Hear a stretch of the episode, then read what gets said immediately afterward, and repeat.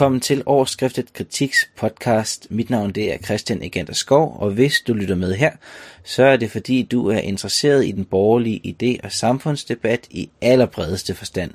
I dag skal vi tale om noget virkelig spændende, nemlig historie, og mere specifikt Danmarks historie, og endnu mere specifikt Danmarks Radios stort anlagte serie Historien om Danmark, der har skaret familien Danmark om det ellers lidt forsømte stuealter.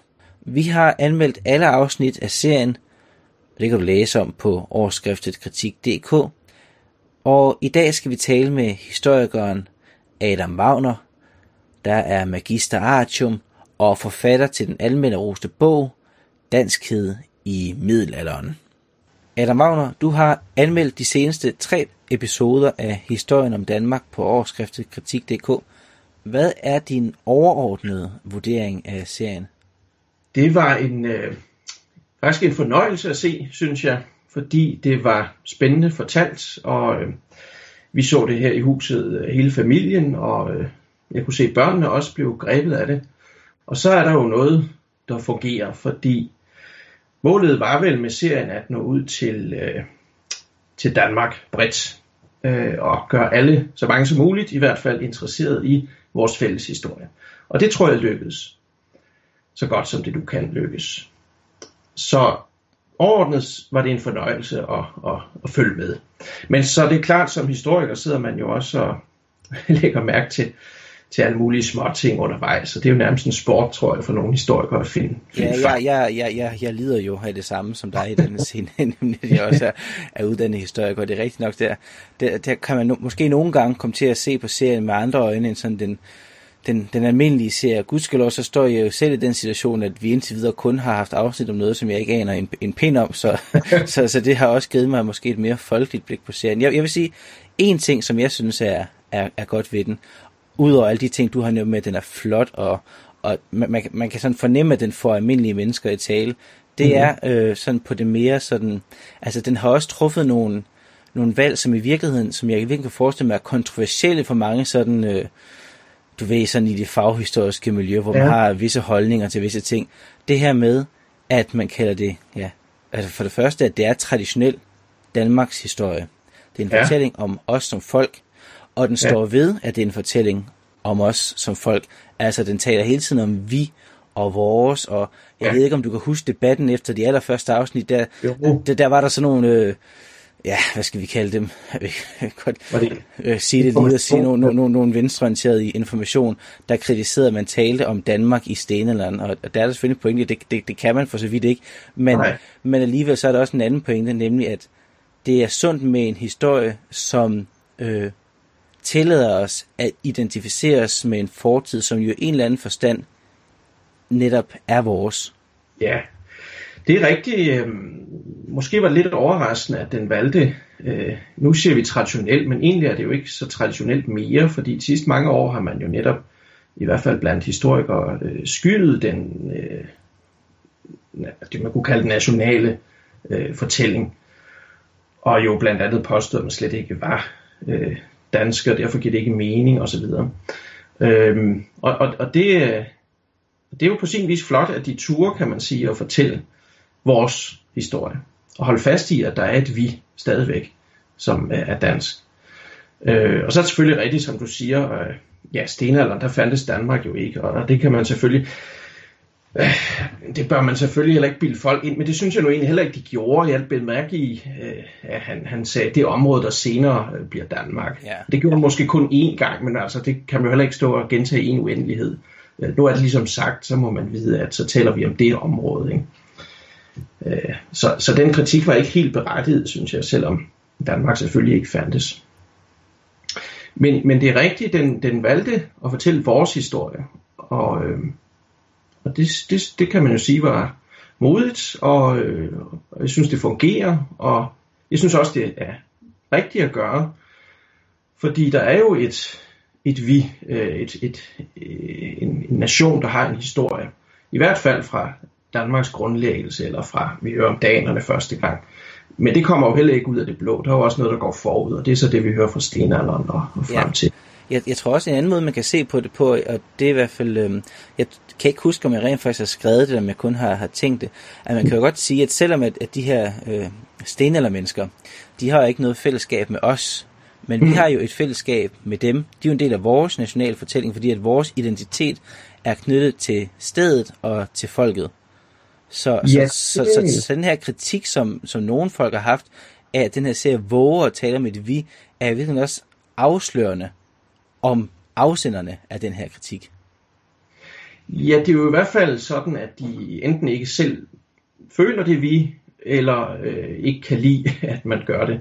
Nu kan jeg ikke huske præcis alt, hvad der stod i den artikel i Information, men, men, øh, men et eller andet er det jo, et eller andet er der jo om det. Altså, der må jo være noget, der ligesom nærer dem der. Jeg ved så ikke, hvad det skyldes. Øh, Nej, det, det er det, der har en grund til at psykologisere over.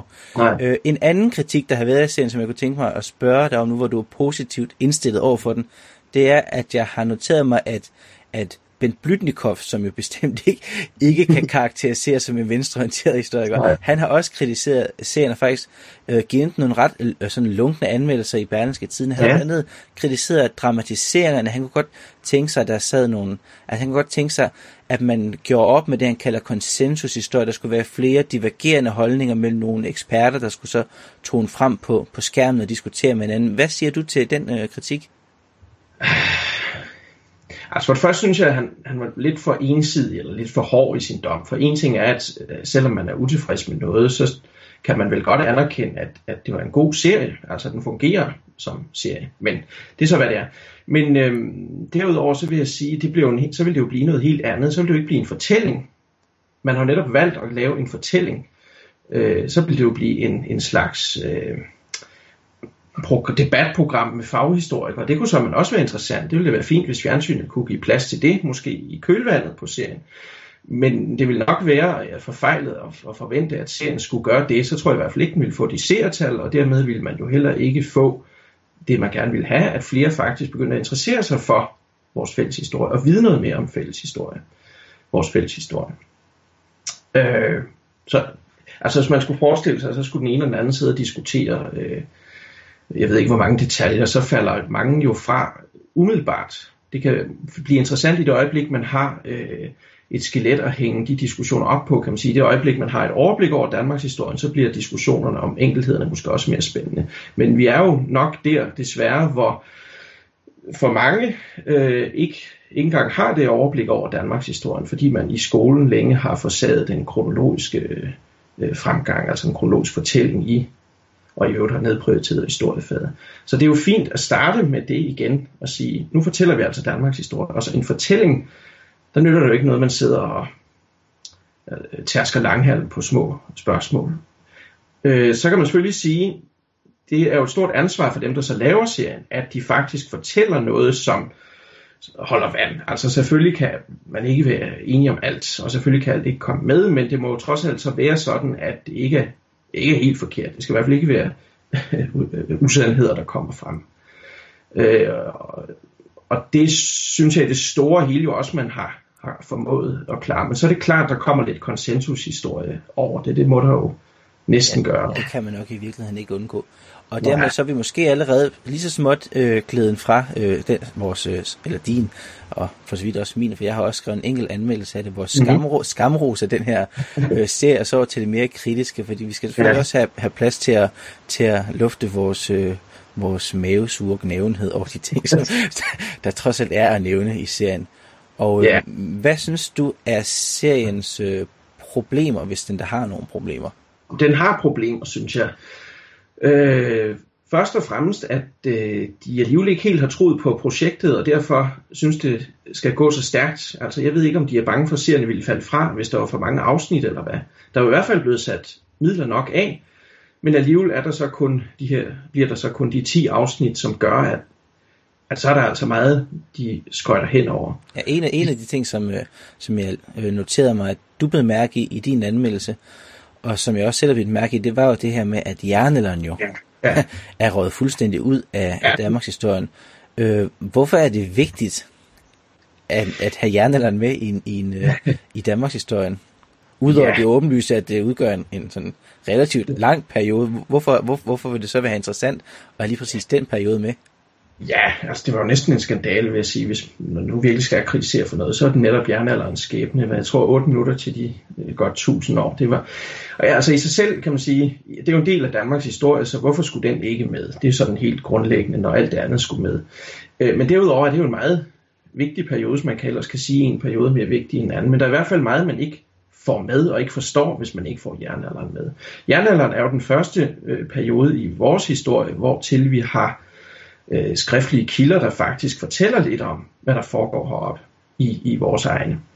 Øh, og øh, det er jo folkevandringstiden blandt andet. Det er, der for første gang får vi sat navne på nogle af de mennesker, der bor her. Og når nu en af seriens ønsker var at fortælle, hvordan et folk blev til et folk, så var det da øh, interessant at høre lidt om, hvilke folk, der faktisk boede her. Udover øh, at, at man har nævnt angler og jyder og kæmper i, i, i Jylland, så, så er det altså også den periode, hvor, hvor danerne første gang nævnes i kilderne. Og det er da ikke uvæsentligt, når som sagt seriens formål er at fortælle, hvordan et folk bliver til et folk, og hvordan Danmark bliver til. Det er jo ret væsentligt, kan man sige. Ja, det skulle man mene var en vigtig detalje. ja. Det indtryk, jeg selv fik med det her med, øh, med jernalderen, det var, at man havde sådan indlejret det i en fortælling, hvor bronzealderen, det var den her ja, man kan nærmest kalde den her globalistiske tid, ja. hvor der var velstand og handelsforbindelser, og, og jernalderen, ja. det var bare øv, altså det var dårligt vejr, og så kastede man folk i, i moserne, og vi lukkede os om os selv, altså det var sådan, det var nærmest Brixen. Det var, det var 90'erne, og, og nullerne ja. stillet over for hinanden, eller, eller måske nullerne og, og tierne stillet over for hinanden. Det er måske at, at, at trække for meget, for meget uh, trække på en politisk parallel, men der var så en meget, meget uh, klar fortællestruktur der, som jeg ja. tror var det, der var med til at, at parkere hjernen i, i, ja. i, i hjørnet for irrelevante sager jeg fornemmede også lidt, en, en, øh, at man måske ubevidst har lagt øh, vortids egne øh, ideologiske øh, præferencer ned over fortiden, og ligesom blev begejstret over den store internationale kultur i bronzealderen, og så, så lukkede man sig om sig selv og alle de der floskler i, i jernalderen. Øh, og, og, og om det så er grunden til, at man fravalgte den, fordi man synes, det er en usympatisk periode, det ved jeg ikke, men, men under alle omstændigheder er det jo forkert, fordi også i jernalderen var der naturligvis internationale kontakter, de ændrede bare karakter, altså det var i højere grad måske øh, krigeriske kontakter, øh, men altså i øvrigt er der mange rige romerske fund i, i øh, det danske område i, øh, i jernalderen, der har været handelskontakter, og måske har folk fra skal vi sige, det der senere blev Danmark været i romers tjeneste og haft ting med hjem, og så, der, så det er jo ikke helt, man lukkede sig jo ikke bare om sig selv, øh, det er så heller ikke rigtigt. Men der kan godt have været sådan en, måske ubevidst nedvurdering af den tid, det ved jeg ikke.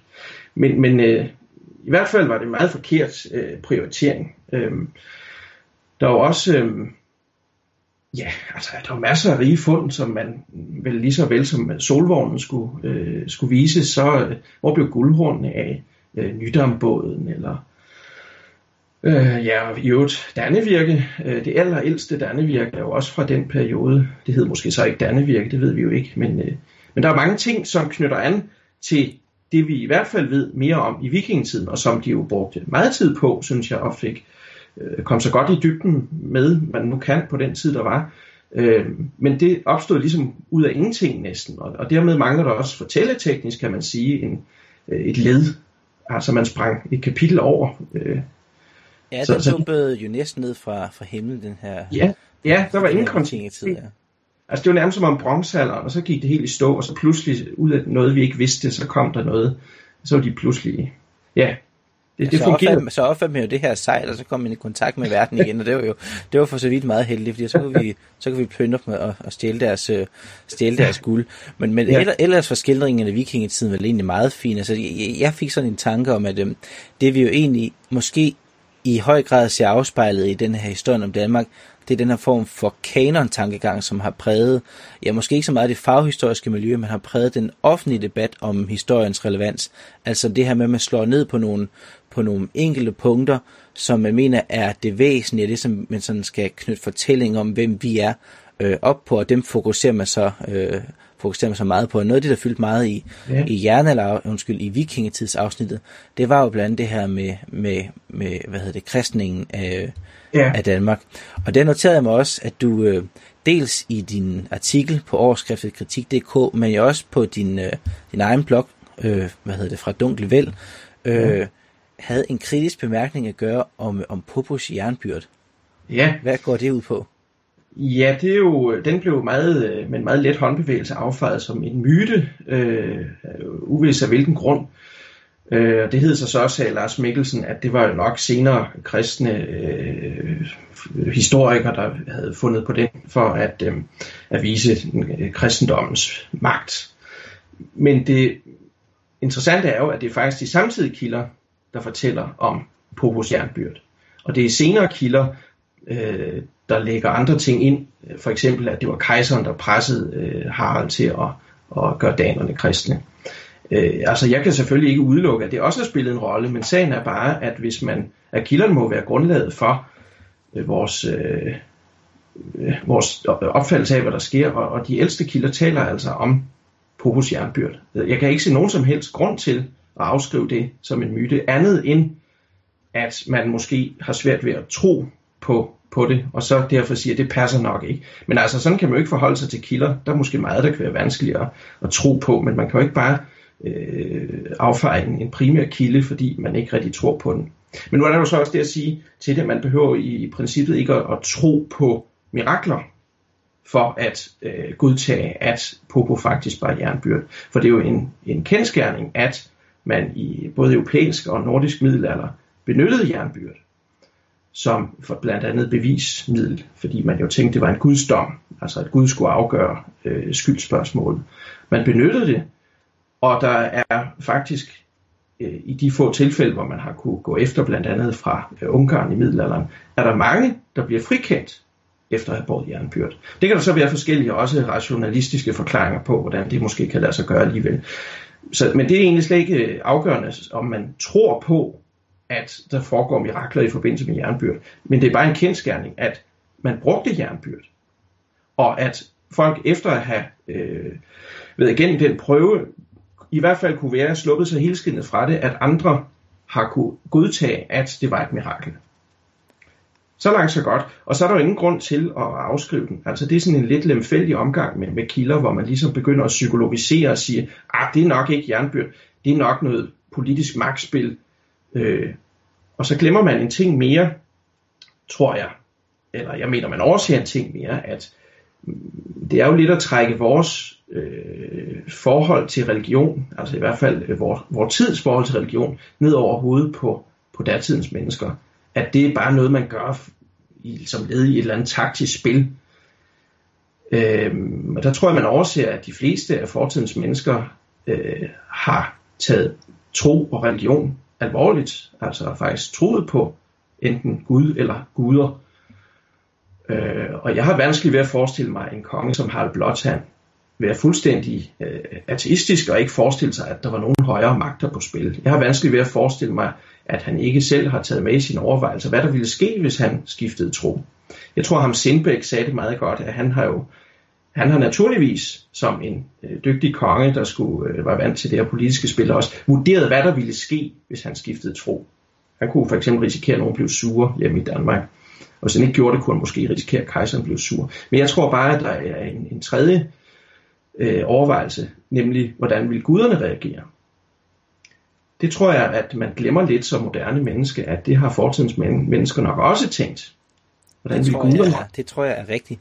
Og jeg tror også, hvad hedder det, måske øh, uden at tage stilling til, hvordan det nu gik for sig med Popos jernbyrd, fordi mm. det kan jeg ikke sige noget fornuftigt om, mm. øh, så ligger der måske også en eller anden tendens i, øh, i øh, den måde, vi går til historiefortællingen på, altså både som faghistoriker og måske også i offentligheden, hvor man har opfattelsen af, at det er historiens eller historikons opgave at afsløre øh, myter. Ja. Øhm, og det er det selvfølgelig også i, øh, i høj grad. Men, øh, men jeg synes, man kan se det meget udpræget i, øh, i den her fortælling, historien om Danmark, både i forbindelse med Popes jernbyrd, men også måske i særlig grad i forbindelse med nogle af de ting, der bliver nævnt i næste afsnit. Og der er et af de ting, som jeg i hvert fald blevet mærke i, og som jeg kan se, det også er blevet mærke i, det er den her, øh, hvor man, øh, det her forsøg på at komme bag om myten om Dannebro, der faldt ned fra, fra himlen. Øh, hvad mm-hmm. er det, serien fortæller os om det? Ja, den siger jo sådan set hederligt nok, synes jeg, at vi ved jo faktisk ikke rigtigt, hvad der skete, øh, fordi det er der ingen kilder, der, der siger noget om. Øh, og så antyder den jo, øh, at det flag nok har et forbillede et sted, som der så senere er kommet en myte om. Og det kan man naturligvis heller ikke afvise. Øhm, og jeg vil jo heller ikke sidde og sige, at Dannebro faldt ned fra himlen. Men altså igen, øh, det interessante er jo, at den myte om Dannebro øh, er jo fra øh, senmiddelalderen. Altså det er en middelalderlig myte, vi har. Og der er ingen tvivl om, at folk i hvert fald fra senmiddelalderen øh, i katolsk tid har, har troet på det. Øh, jeg ved så ikke, hvor, hvor, hvor det kommer fra. Jeg tror da personligt nok også, der har været et, et forbillede, og så er der måske udviklet sig en historie, men de men altså, gerne, igen... altså, man vil gerne gøre Dannebro til et, et, altså et tysk flag. Det kom fra Tyskland. Ja, jo, ja, det, det, det, det var en, en, en selvstændig øh, pointe.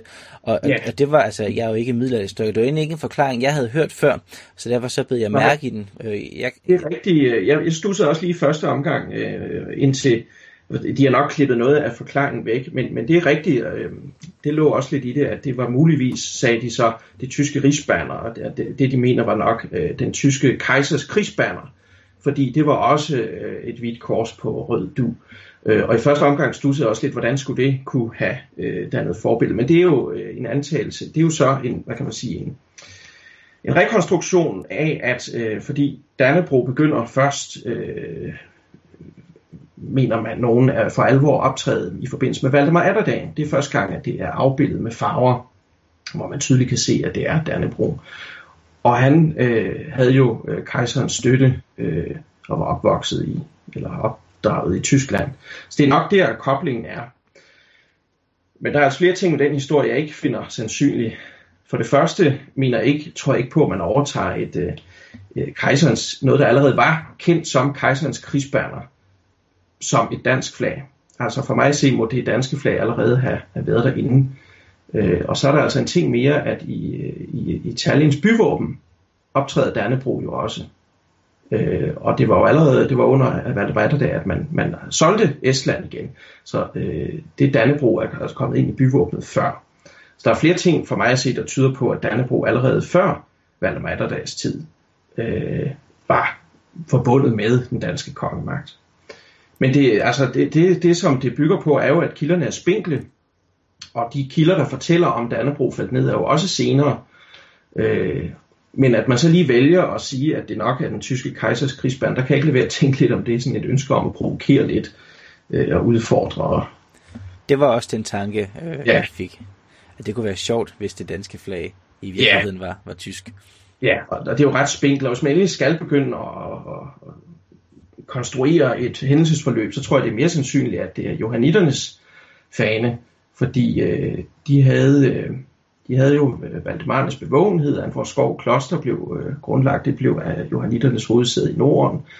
Øh, ikke at jeg har nogen som helst dokumentation for det, men det er der altså heller ikke for, at det skulle være den tyske kejsers krigsband. Så hvis man endelig skal sidde og digte et hændelsesforløb, så tror jeg, det er mere sandsynligt, at Dannebro har sit forbillede i johanniternes flag.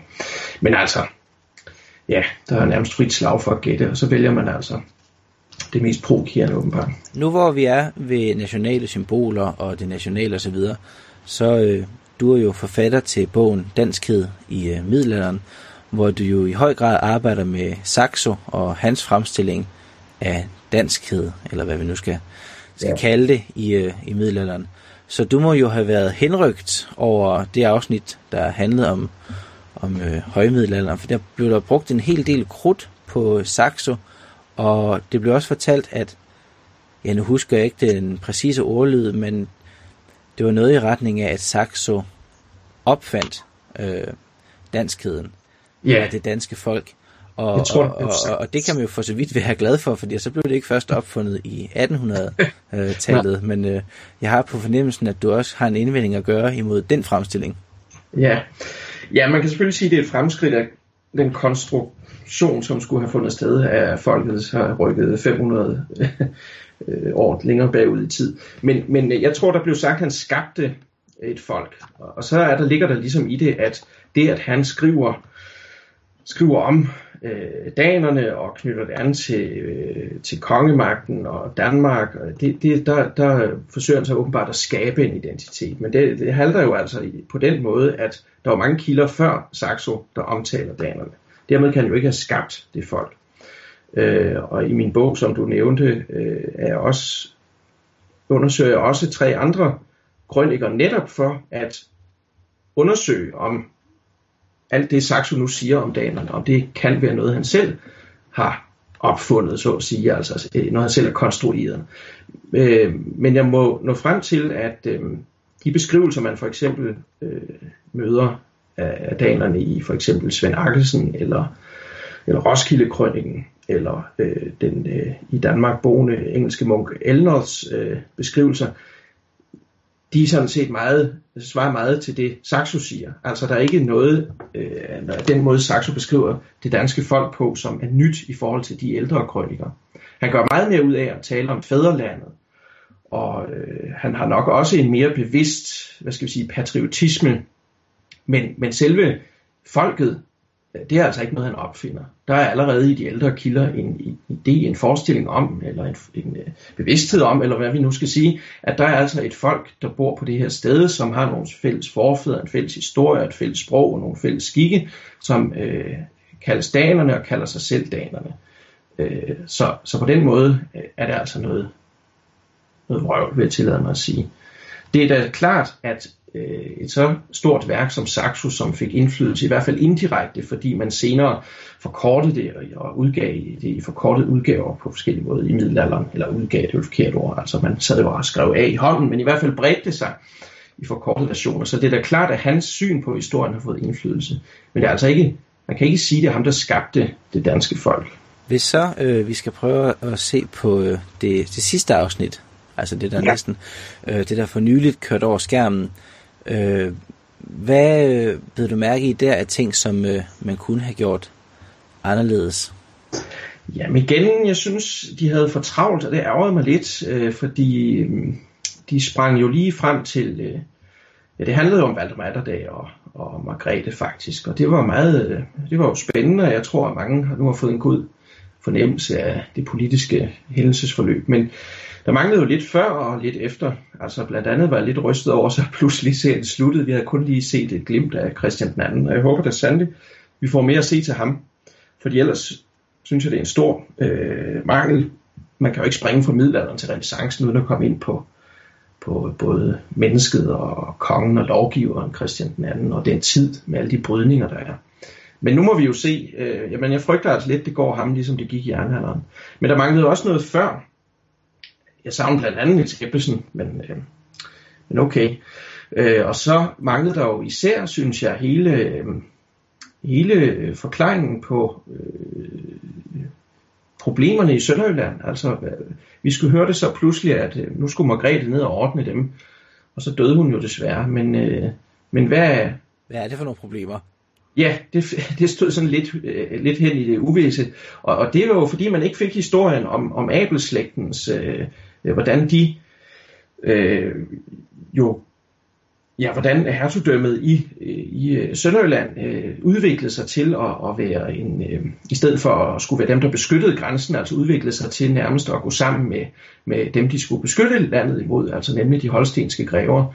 Øhm, og, og det er jo en, en gammel kendt historie, kan man sige, som har været meget behandlet i dansk øh, historieforskning øh, og som jo er grundlaget for det der, den udvikling, der vil finde sted i Sønderjylland, og som jo kommer til at køre mere og mere øh, adskilt fra resten af Danmarks historie, og det ender jo, eller ender med, men det fører i hvert fald til, øh, ja, til konflikterne i 1800-tallet, de sønderjyske krige og, øh, og, og alt det, vi, vi, vi nok skal komme til at høre mere om. Men forhistorien, den fik man altså slet ikke. Den, den oplagte tanke er jo, at Danmarks Radio helst ikke vil have, at seerens opmærksomhed bliver draget i retning af den katastrofale serie af 1864, som, som var det seneste kulturprodukt, de plagede os med. Ja, det kan godt være. Vil de så springe 1864 over? Det kan de jo næsten ikke slippe afsted med, tror jeg. Nej, jeg ved ikke. Altså, jeg, jeg tror desværre nok bare, at det, det er lidt et tidspres, fordi at de ikke har tur at lave et par afsnit mere. Øh, jeg ved ikke, om de er bange for, at falder fra, eller hvad.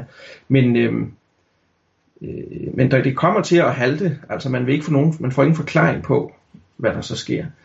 Øh, jeg ved ikke, om det også kan være, altså nu er vi inde på, om, om der er bevidst eller ubevidst nogle gange er en, en anden øh, fortælling, man vil have frem, men, øh, men altså nu har man jo valgt meget, som du sagde, øh, klassisk national, øh, altså fortælle nationens historie, så er det jo lidt mærkeligt, at man ikke også tager den del med. Jeg, jeg tror i virkeligheden, jeg tror egentlig ikke det, for ja, jeg, jeg tror ikke, man kan stille spørgsmålstegn ved, om, øh, altså, om det er den her nationale historie. Jeg tror måske i virkeligheden, det afspejler noget andet, hvis det ikke skal være min, øh, min teori om, øh, om tv-serien 1864, der, som vi skal fæstne lidt til. Så har det måske noget at gøre med, at spørgsmålet om Sønderjylland ikke længere er så moderne i dansk historieskrivning, og i vores øh, sådan nationale bevidsthed, som det, som det tidligere har været. Altså det har jo været i, i, i gamle dage, øh, ja. tidligere i det 20. århundrede, var det jo emnet for dansk historieskrivning.